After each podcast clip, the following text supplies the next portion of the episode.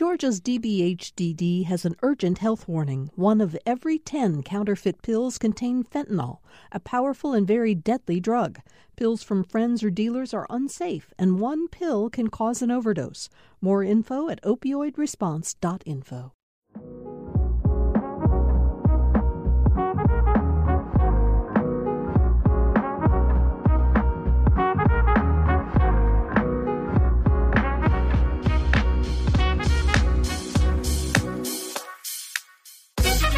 You're listening to Nothing Funny About Money.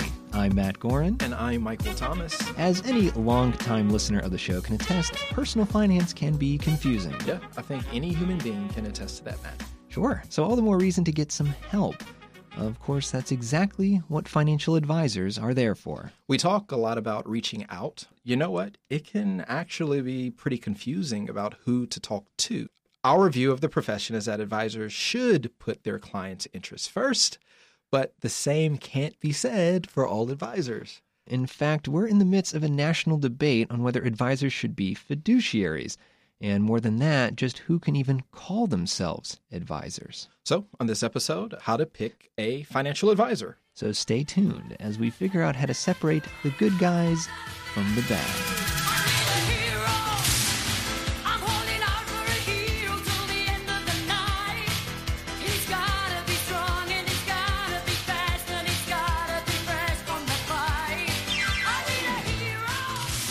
Before we go any further, what is the definition of a financial advisor? There are so many people who say that they are a financial advisor. So, for instance, we actually had this lady come over to the house. She's like, Yeah, I'm a financial advisor, and I just wanted to come in and check in with you all. And I'm like, What? First, I'm thinking financial infidelity, right? My, my wife is secretly seeing a financial planner.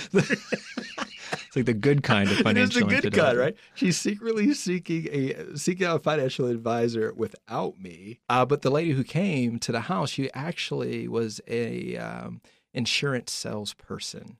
So she wasn't coming to actually see if our spending plans were good, if we had a good uh, wealth position, what type of assets we currently.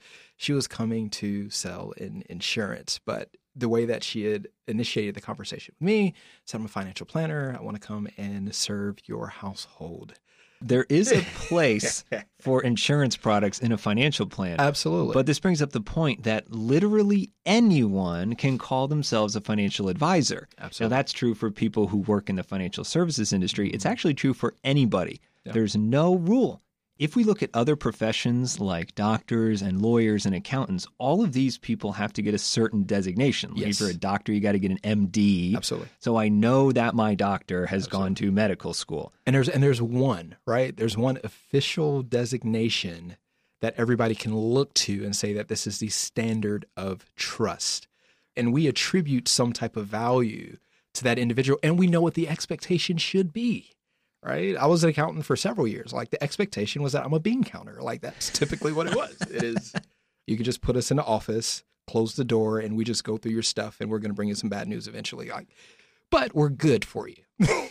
yeah. And there's this expectation of trust and professionalism. Absolutely. Financial advisors don't need to have any credential. Of course, many of them do. Yes. And our profession is known for the alphabet soup behind our names. Uh, so we have 800 different letters. What do those letters even mean? Actually, what's interesting is that I know a gentleman who has the alphabet soup, uh, the CFP, CFA, Chartered Financial, whatever it may be. And when people come into his office, he provides financial planning services. He puts up his CPA certification on his wall and nothing else. Because what he knows about the industry and the market is that people trust him more with having CPA up as opposed to having the alphabet soup. And that is a lot due to a lot of the confusion as you're alluding to. Yeah, uh, that there is. Well, CPA is a gold standard. It is. The closest financial advising has to that standard is the CFP, Certified Financial Planner. Absolutely. But the reason that that is seen by some people as the standard is because the CFP board markets itself so heavily. Yes, and it's, they've they've done an amazing job. And you know, there's a lot of noise in the market. And it is very difficult right now for a lot of people, especially when it comes to finances, because finances is a very touchy feely topic. And nobody just wants to randomly go disclose their financial picture to just anyone, right? So that that gold standard that uh, actually means a lot because that's a very vulnerable position that you're in. You absolutely want to trust somebody, and the CFP has done a good job yeah. of branding themselves that way. If the credential gets people to trust you a little bit and get you in the door, then it's doing its job. Like we had said, the CFP might be considered by some to be the gold standard. It is the hardest to get of Yes. all the credentials out there. That is which the- would actually kind of make me feel good too. right? Anybody Yeah. like anybody barriers of entry, anybody just can't do this. yeah, and that's fair enough. But they did give me one. So how hard could it all right. possibly be? So Well, the CFP might not be for everyone because in those CFP programs, they focus on high net worth clients mm-hmm. or clients who have really high income. And when I'm saying high net worth, I mean millions of dollars. I'm not talking about you've got 50 grand in the bank and Absolutely. feel comfortable. So the content that these folks learn about may have nothing to do with your financial situation, in which case you might be better off finding someone with different credentials. Absolutely, completely agree. There are different spaces, right, as it relates to financial services. So there's definitely the the financial planning space, and you have uh, CFPs in that space. Uh, there's also something that's kind of like in the middle a little bit with regards to financial counseling and financial coaching. There's a designation there that's the accredited financial counselor designation, and then there are, actually there are a lot of these other financial coaching designations that that are cropping up. And then lastly, there's also a space that's that's financial therapy that's emerging and becoming more and more of a thing. So, as you know, Matt and I have this conversation. We're definitely be talking about the CFP side of it. There are these other services that are out there that actually can serve individuals where they are as it relates to where they're in their life cycle and also what types of resources they have and what types of planning that actually suits their needs.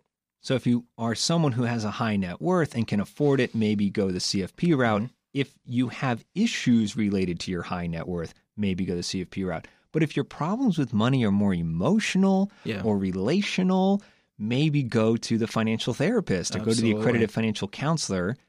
That's a better fit. And there are people who specialize not only in these big picture issues of money management versus money and emotions, they're people who focus on all sorts of different parts of our lives. Like if you're going through a divorce right now, Absolutely. there are financial advisors who are credentialed in finances related to divorce. Yes, and you know it's it's unfortunate to you know kind of discuss divorce rates and things of that nature. Uh, I'm an accredited financial counselor and have been for for several years now, and I actually get a lot of clients who have who are either contemplating divorce or are going through the divorce process. And what's unfortunate about this is that when I get them, usually these are individuals who've never been involved with the finances. They've never seen a tax statement. They don't know what the investment portfolio looks like. They've never paid a bill. If you're in that bucket of things, you don't go to a CFP necessarily for that service. You would really go to a financial counselor, a financial coach, and then somebody who has a designation to work with individuals who are navigating the space. But what we're saying is that there is a lot more to this space than just a CFP. That's a place where we generally start, but there are a lot of entities that can serve you all in your household. And this brings up an idea that bounces in my head is who even needs an advisor? Absolutely. So we've got all these advisors out there. Who should even go? And when I talk to people about this, what I very commonly hear is someone says, Oh, I know advisors are out there, but I don't make enough money. Absolutely. It's, a not worth going. How do you feel about that? Is that why we go see an advisor? I'll be honest with you. If you don't have the resources and you go to a financial planning firm that is a wealth management advisory firm, because from a business model perspective, if I'm going to spend an hour, five hours with an individual that can only pay me, if they can pay me, $150 for those hours, compared to someone that I'm working with who has $5 million or $10 million for that same amount of time, from a business standpoint, it just does not make sense from a business model standpoint. Some people feel hesitant about paying, say, $3,000 a year for financial advice, which is a pretty common fee. Absolutely. But there are folks out there spending $30,000 a year for financial advice. Absolutely. So recognize how much money some of these advisors are making, and you realize quickly why they put up these barriers. Absolutely. There are the advisors out there who will work with the lower net worth people, people with the lower income. There's all these new business models popping up. Mm-hmm. So I really don't like the idea that I don't have enough money, advising's not for me because to me it has nothing to do with how much money you have. Absolutely. It's all about nothing. to me how complex is your financial situation agreed. and how armed are you to deal with that. Absolutely. So if the complexity is too much for you, go see an advisor. And you know, and I love the way that you framed it that way. If it's too much for you, right? Because there are certain things that people are navigating because they lack financial literacy or they've never engaged with a certain thing. Because maybe there is no generational wealth in your family. So maybe you've never really dealt with the complexities of taxation and things of that nature, where other people think it's commonplace that, oh, yeah, you have all these business deductions and all that good stuff. Yeah, everybody knows this. Well, maybe everybody doesn't know that right Right. it's it's so i love the idea the, the your complexity because we are all starting at different places and something that may be complex to you may not be complex to someone else Yeah. And you even you're saying taxes, which I think most people feel are complicated, but even Yeah. some things that I think most of us feel are not complicated, like keep a monthly budget. There's a Mm. lot of people who don't have the skill set or the experience to even keep a monthly budget. And that's not to say that they're not smart people or that they couldn't do it. But as you said, they didn't grow up with a family that talks about budgeting. So if you're struggling even with that, don't be too proud. Go and talk to somebody. And there are plenty of advisors out there who will help you with that. And you know what's interesting is it's for men Oh, in man, terms yeah. of just being overconfident. men are the worst. And I think is- we can all agree on that. uh, uh, yeah, this is the thing though. Men typically have this drive to want to care for their household and for their family and to provide for their household and their family. And I really want to challenge any men out here who are listening to this this right now. If you don't know and you don't know enough and you're trying to engage in risky behaviors that could ultimately compromise the welfare of your household, are you really doing what's in the best interest of your household? whatever that complexity is for you, just know that there are people who want to help you. And guess what? They'll still allow for you to feel like you're the king of the house. you won't you won't even have to say that you went and saw somebody. Right. But we just want you to be in the Yeah. best position to ensure that you're actually doing what you're wanting to do for your household. Kings have advisors. I completely the agree The president has a cabinet, okay? For men who won't ask for directions in the grocery store and spend 30 minutes looking for the soup. It's tough. I get it to go out and ask for help. We've all been there. but you know, man up, I guess, and uh, go get your cabinet or your your kingly advisors. And we're talking about the budget stuff uh, again on the relatively low complexity end for a lot of folks. But if you are a small business owner, please go get financial advice. It is so complicated to successfully run a small business. There are people who can help you. If you are trying to do education funding for your kids, it might seem like a straightforward thing to just throw some money aside. It is not that easy to make the most use of the money. This stuff gets so complicated so quickly. Book the meeting, have somebody help you. We've got to take a break for now, but before we go, quiz time. What percent of Americans use a financial advisor? Think about it, mull it over, make bets with your friends. We'll get you that answer when we get back. Support for Nothing Funny About Money comes from Elwood and Getz, Athens' only wealth management firm registered with the National Association of Personal Financial Advisors, offering fee-only comprehensive retirement planning. AthensWealthManagement.com. Can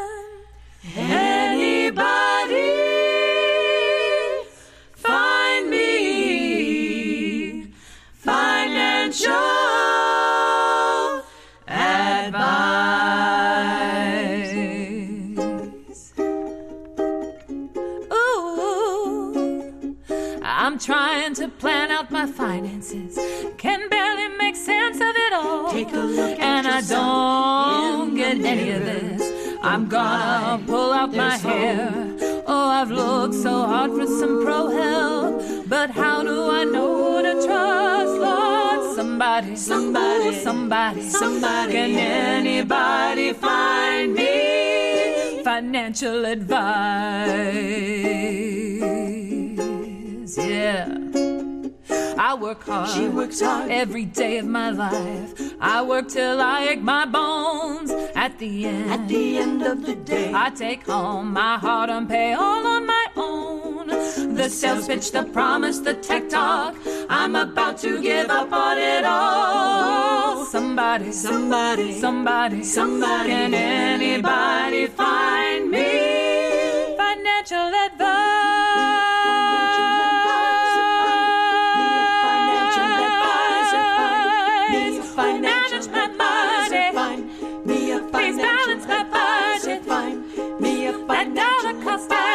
Find me a financial advisor, advisor, advisor. Find me a financial advisor. Can anybody find me financial advice?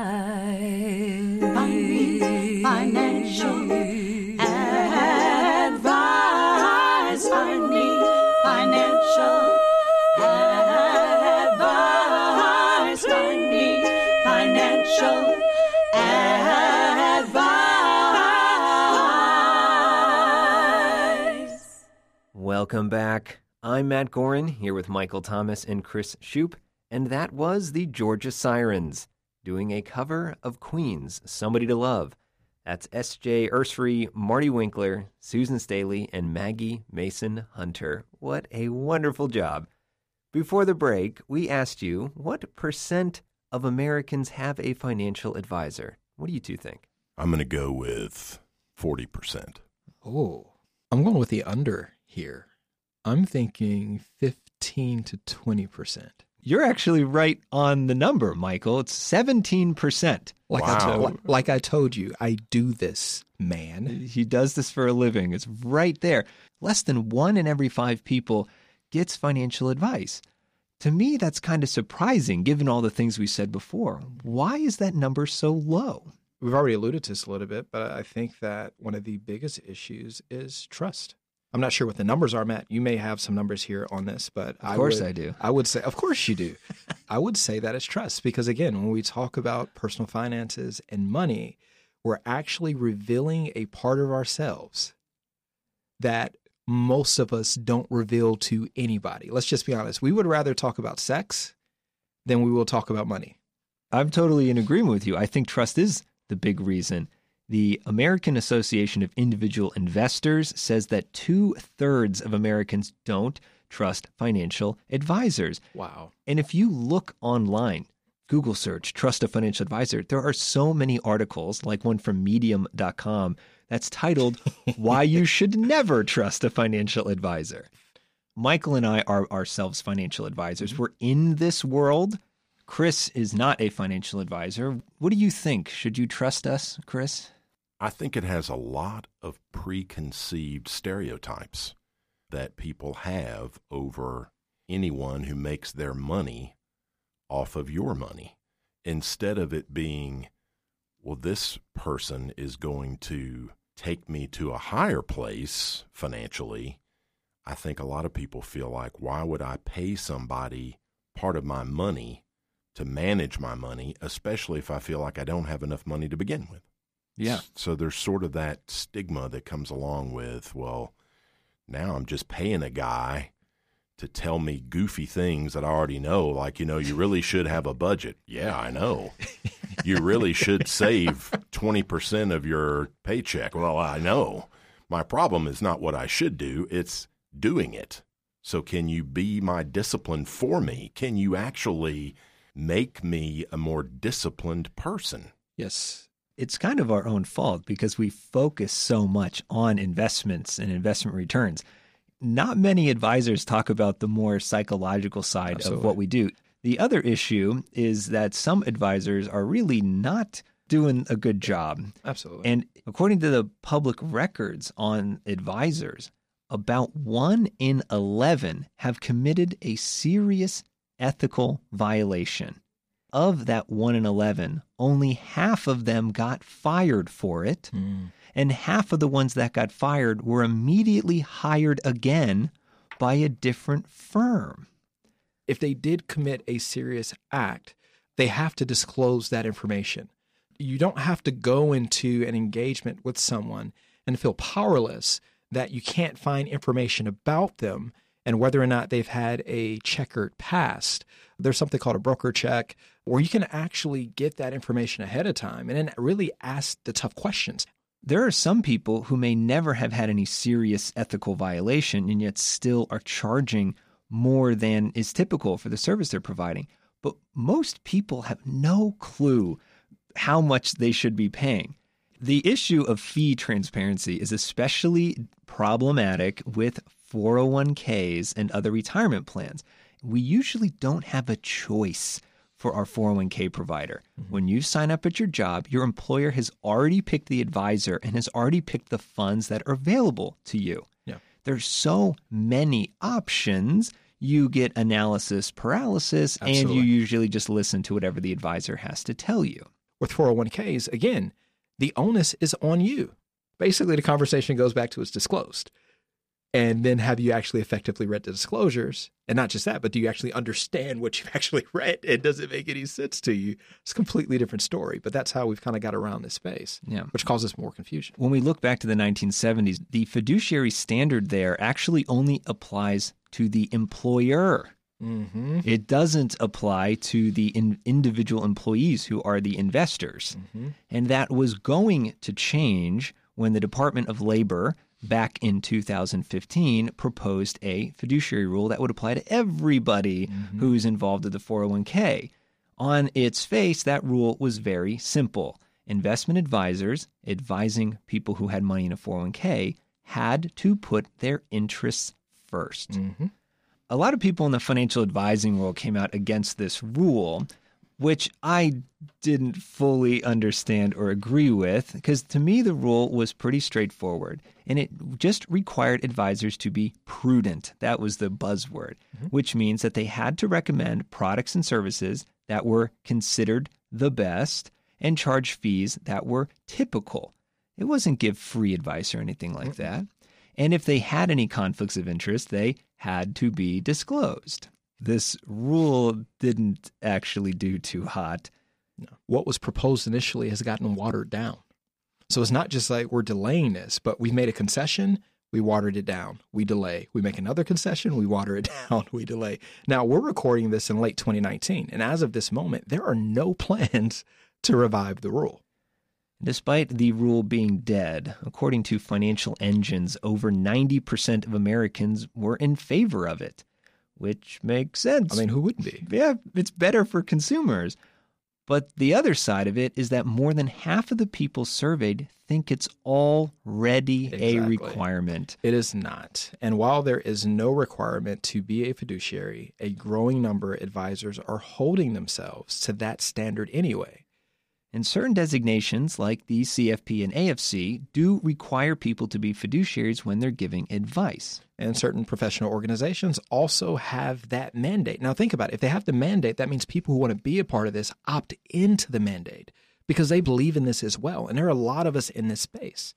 One network that we are big fans of is the XY Planning Network, founded by University of Georgia graduate Alan Moore the XYPN brings together over a thousand fee only advisors. And anyone can go to xyplanningnetwork.com and find an advisor. Those folks are only paid by their clients, not through commissions, and they're all required to be fiduciaries. We know quite a few members of XYPN and wanted to know what's it like to be a financial advisor held to the fiduciary standard.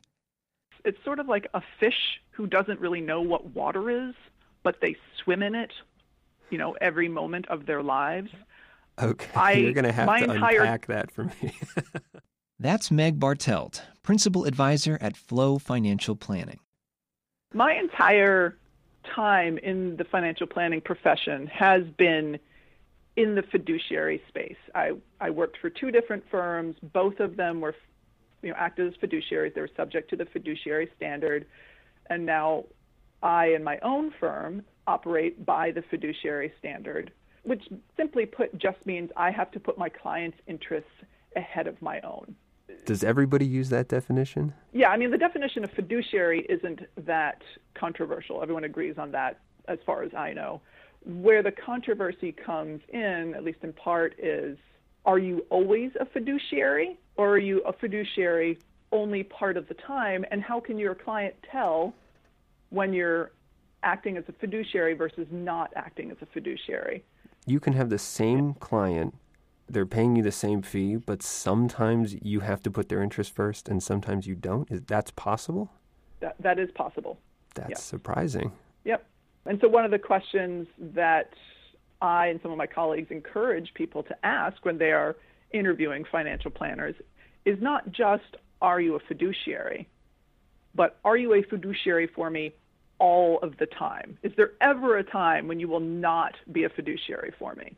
So, unfortunately, the onus is still on the consumer to understand these issues well enough to ask the right questions to make sure that they get the financial professional who's right for them. And this is something the XY Planning Network is saying you have to be a fiduciary all the time. Yes. Yeah, in order to be a member of the XY Planning Network, uh, you have to sign a fiduciary oath. And this is something that, of course, people off the network don't have to be held to. The problem is not this person's a fiduciary and that person is not a fiduciary. It's just the end consumer doesn't know that and can't reasonably be expected to know that under the current rules, where you know the, the, rules do not say you can or cannot be a fiduciary. They say, well, you just have to disclose, right? If there are conflicts of interest, you just have to disclose. So then, what ends up happening is consumers are given this 30-page, you know, single spaced line document with thousands of words in it in which it is disclosed all these conflicts of interest or the fact that I'm a fiduciary in this moment, and not a fiduciary in this other moment, or all sorts of other things that the end consumer really needs to understand. But if it is in the middle of this ocean of legalese, cannot reasonably be expected to understand that. Yep. There is still some wiggle room about, well, they're subject to fiduciary when they're providing you with financial advice, but maybe not in some other circumstances, like, for example, when they're selling you a financial product. Uh, sure. And what's the difference from the consumer's point of view?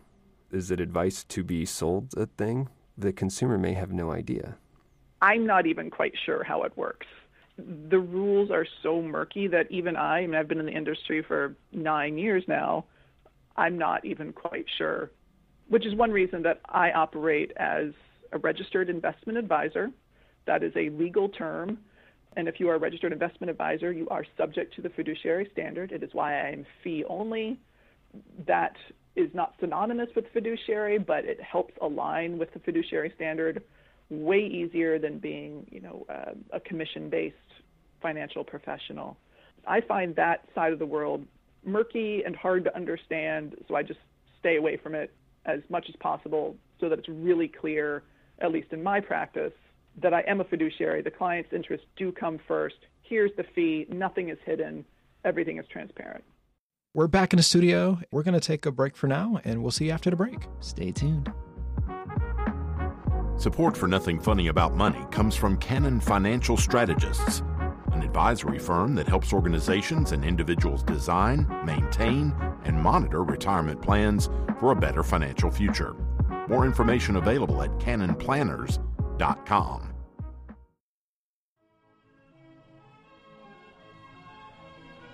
Step right up. Ladies and gentlemen, get your financial advice here. You, sir. Who, me? Of course, yes, you with the ears. Get up over here, up on stage. Now, young man, do you have a financial advisor? Well, no, I never thought. You don't have a financial advisor? You'll be bankrupt in minutes. Seconds, I tell you. Are you really a financial advisor? I've been calling myself that for many, many days. Great. I'm really worried about. Let me ask you this, young man. Do you love your family? I love. Of course you do. Then I've got just the thing, guaranteed. Wow. It makes you rich, protects your kids, even cuts your taxes. I've got a few questions, though. Just read these disclosures then. All of this? I don't have time to read all of this. Time is money, dummy. if you don't act soon, you miss out on this one time offer. This is a high pressure sales environment. I'll sweeten the pot. Here's a fidget spinner. My grandson doesn't play with it anymore. And you said this is free? I said read the disclosure. And remember, folks, all our products feature vanishing premiums. All right, this sounds way too good to be true. It is. What do you say? Well, I'll do it. I'll sign my life away. Step right up. Step right up. Ladies and gentlemen, boys and girls, step right up. Welcome back. I'm Michael Thomas, and I'm here with the venerable Matt Goren and amazing Chris Shupe. Before the break, financial advisor Meg Bartelt was telling us about the fiduciary standard. What other advice does Meg have for folks trying to find an advisor? A general piece of advice of do your research. There are all sorts of sites out there which give you questions to ask potential financial advisors. You know, when you interview several financial advisors, I mean, you should definitely talk to several of them before you choose one, because even among advisors who are competent and ethical and do all the right things, they're going to have different personalities, different philosophies, different processes, different expertises, and you want to find the one that fits best with you, right? Even if let's just assume everyone is moral and competent and all of that, there's still going to be an issue of fit. Find some of those lists of questions on the internet. You know, NAPFA, the National Association of Personal Financial Advisors, has a list of questions. You really want to ask the questions to understand how the advisor is paid, like in total. Are they getting paid anyway but by you? What are your total costs going to be? Because sometimes costs to you are not obvious. They can be the fee that you pay the advisor, but then maybe there's you're also paying some sort of commission or sometimes the fees that you pay are not obvious. And so you should really be clear on what you're going to pay to whom for what purpose. And then find an advisor who specializes in whatever issues you have. You know, I specialize in working with women who are in their early to mid career in the tech industry.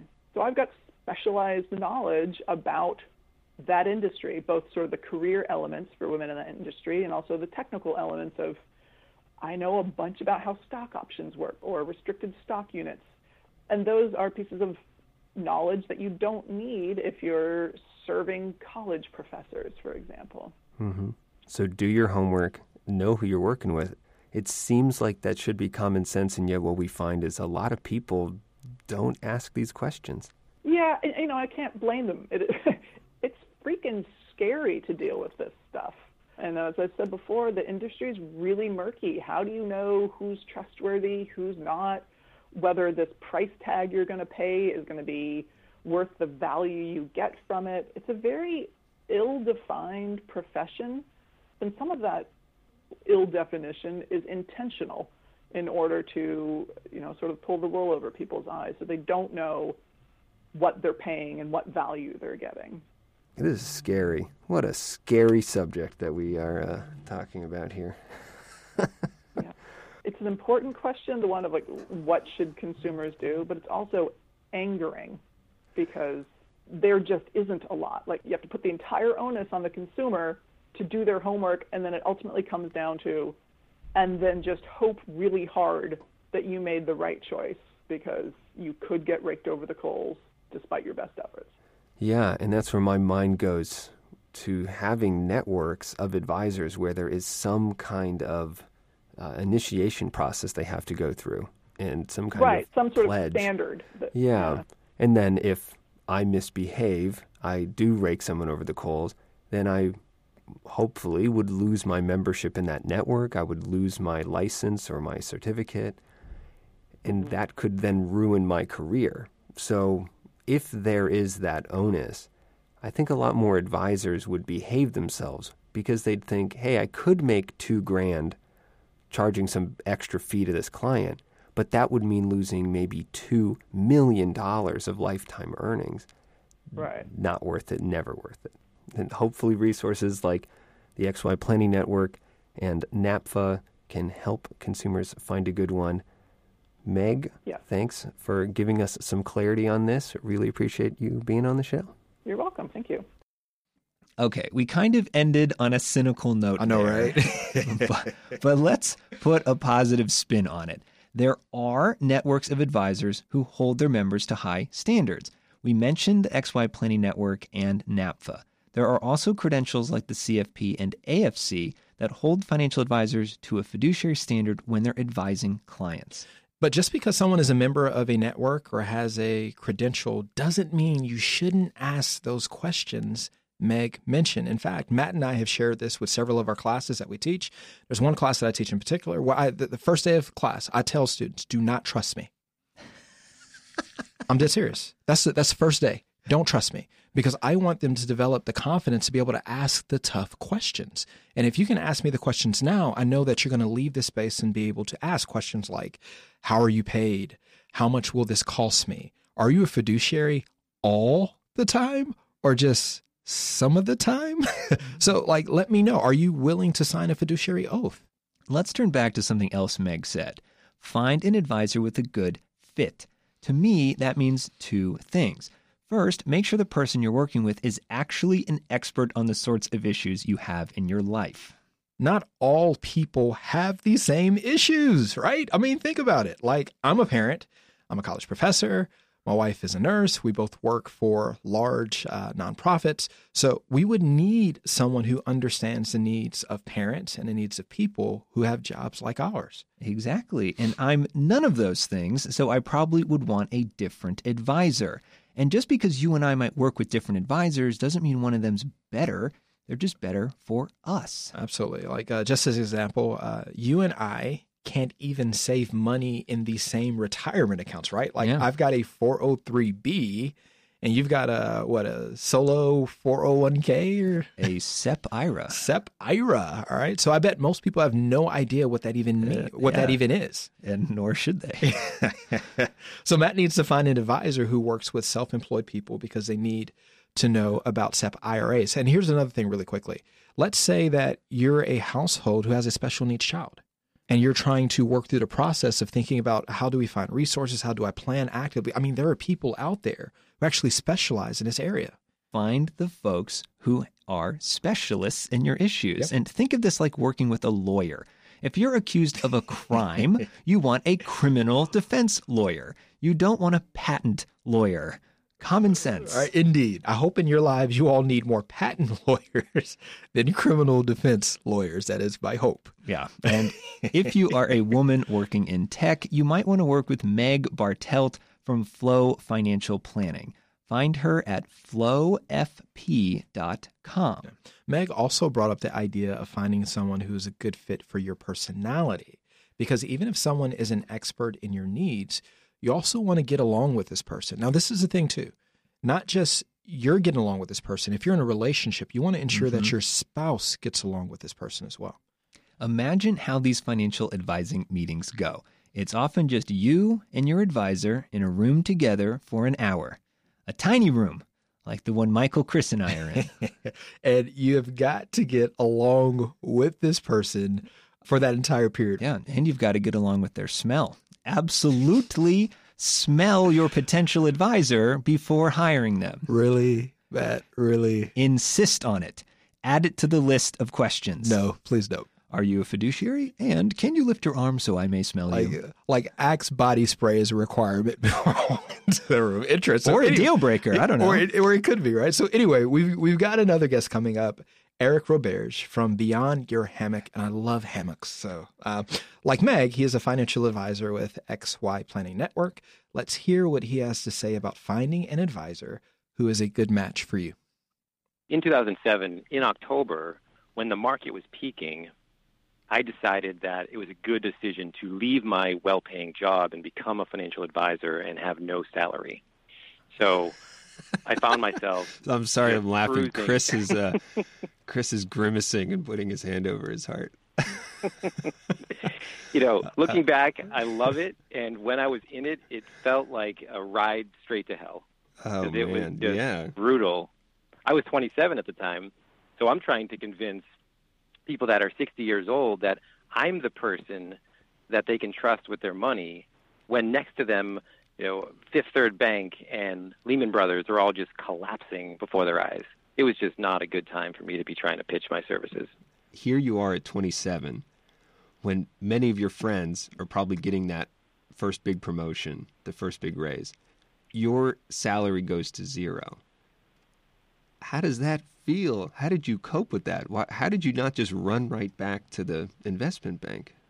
I had to look at myself in the mirror and say, what am I doing right now? Because I couldn't continue on the path that I was going. That was for sure. And that meant I had to make a change. So making the change itself, I wasn't necessarily beating myself up over it, but what it did, it had me face my own self. When you're 27 years old and you suddenly realize you have no money and you're not making any, and your friends are doing pretty well, and you have to move home with your parents, you have to look at yourself and say, what am I doing right now, and who am I, and what do I want to be? So that was the start of uh, personal transformation for me. And over the next five years, I really came to be the person I am now. But only through that struggle was I able to even see that I had to make the change. So it was perfect and it was terrible at the same time. Eric's story is my story, and it's the same story for a lot of us who started our careers in the Great Recession, which is not funny. it is funny because this is like if this does not let you know that even financial advisors can't pick the right time to make the leap. Like if It's nobody true. can predict the market. This Let's think true. about that. There's oh, that's so sobering. So it's not about investment returns, it's about behavioral coaching, Of course. goal setting. Yeah. People like Eric and I, who shared similar experiences, share similar attitudes. And you don't have to share our attitudes. Find an advisor who understands what you went through and what you think about the world. Financial advisors have a unique opportunity to connect with individuals on a very personal level so that not only are they just providing advice, but the individual that they're working with is feeling heard. And this idea is what I call financial empathy. When we talk about the intimacy of our finances, that's a space where you don't want to just shut somebody down and be paternalistic at that point in time. So, financial empathy, and I just want to be very clear it's not a hack. It's not this three or four or five step process that you use to get somebody to trust you.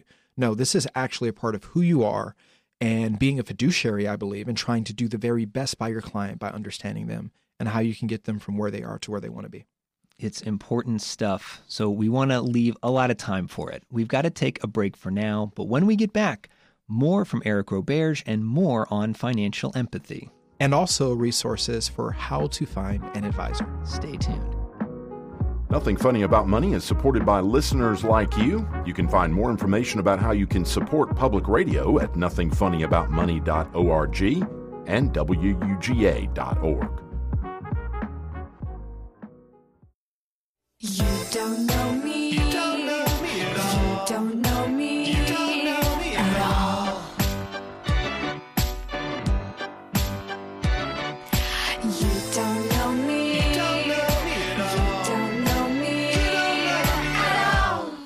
Welcome back. Before the break, Eric Roberge told us how the beginning of his career as an advisor didn't go so well. So let's turn back to Eric now to learn how these experiences affected how he works with his clients. The typical client that you work with is around your age, and this is a pretty critical phase in someone's life for long term financial success.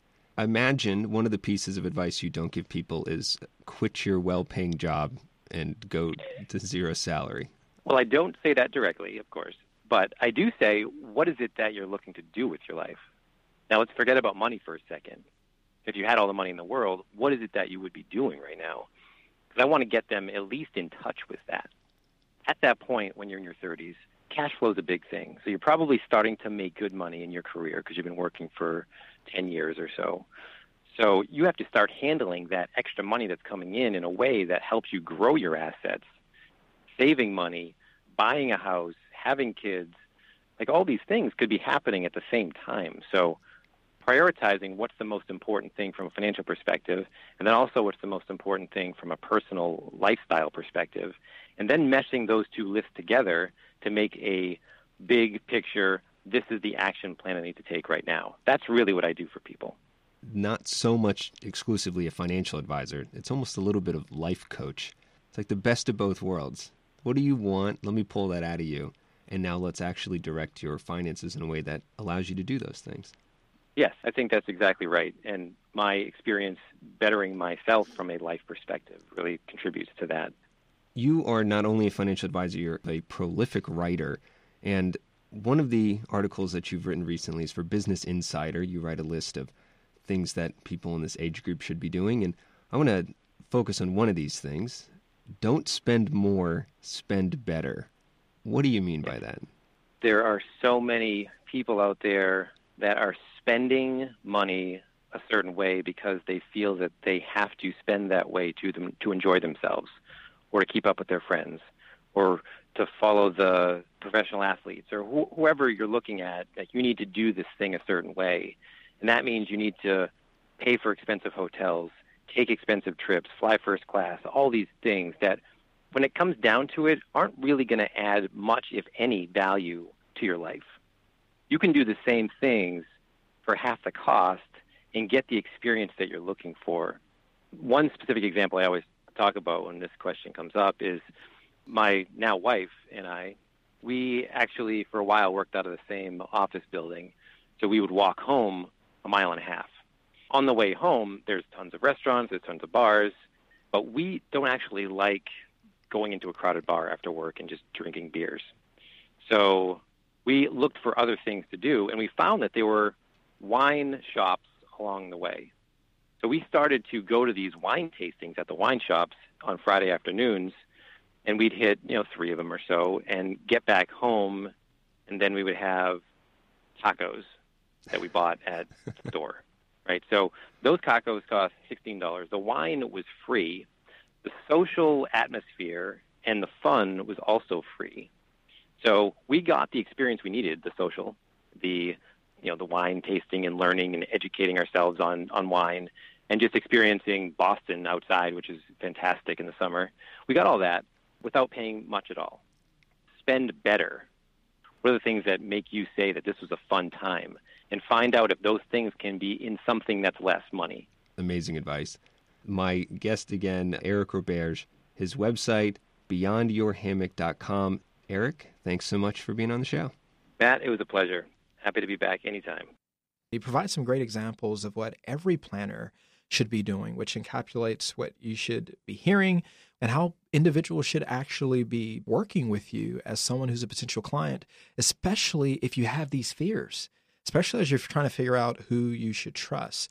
And I'm going to be honest with you your advisor, if you develop this relationship, you're going to be working with them actually over the rest of your life. And they should care about you and where you're wanting to go and what you're wanting to achieve. And again, that's a great segue into a, a TED talk on financial empathy.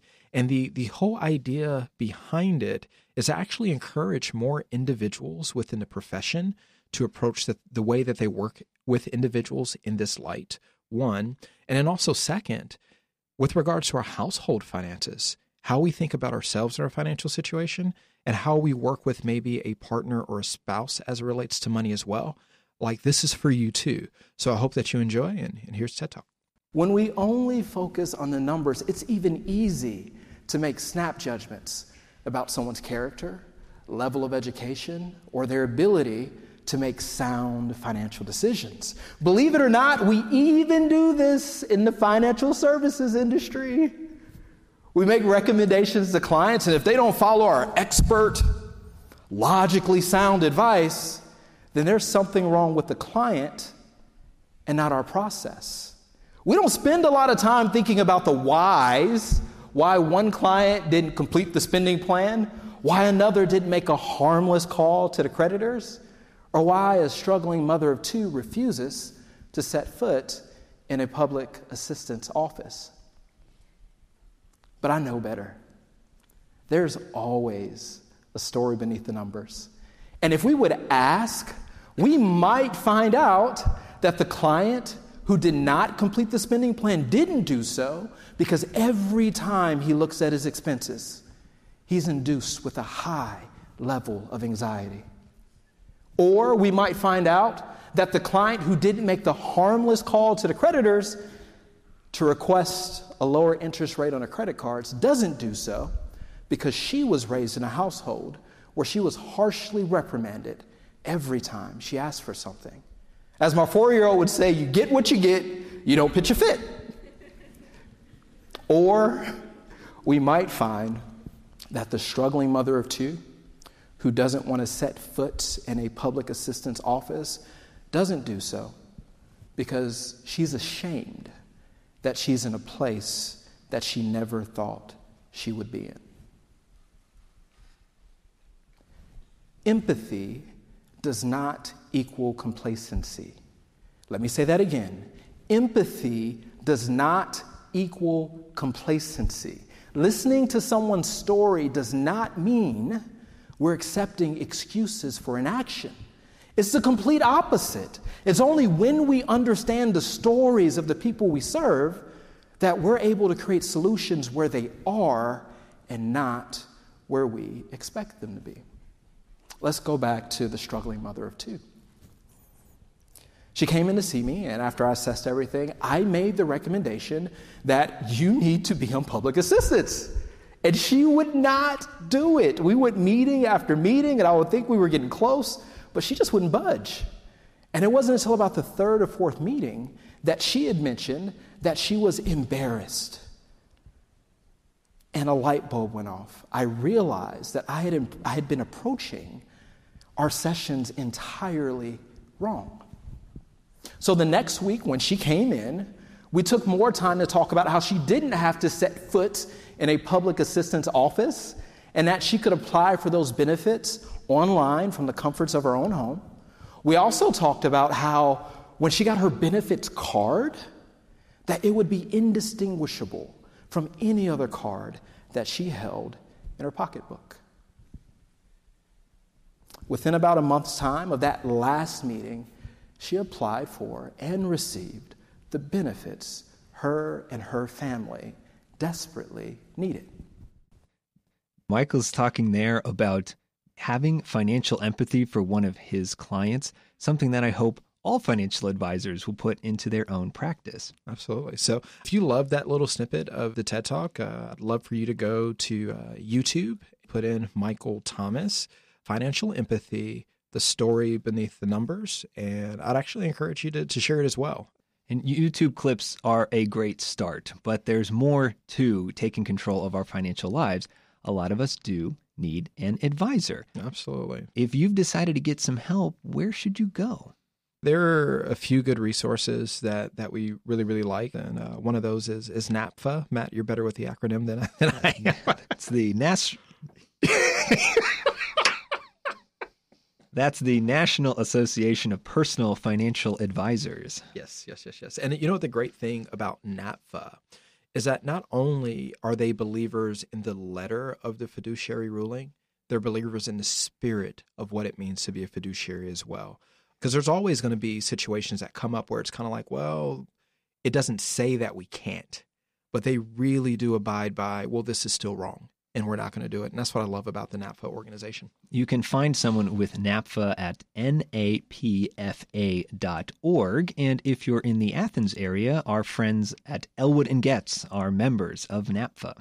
A similar network of advisors is XY Planning Network. Again, these are individuals who actually are trying to serve this middle market right? So if you're the type of person who doesn't feel as if that you have access to certain planners, there could be someone in the XY Planning Network that would be more than happy to serve you with where you are. Meg Bartelt and Eric Roberge, who are on this episode, are members of XYPN. You can find them at xyplanningnetwork.com. Mm-hmm.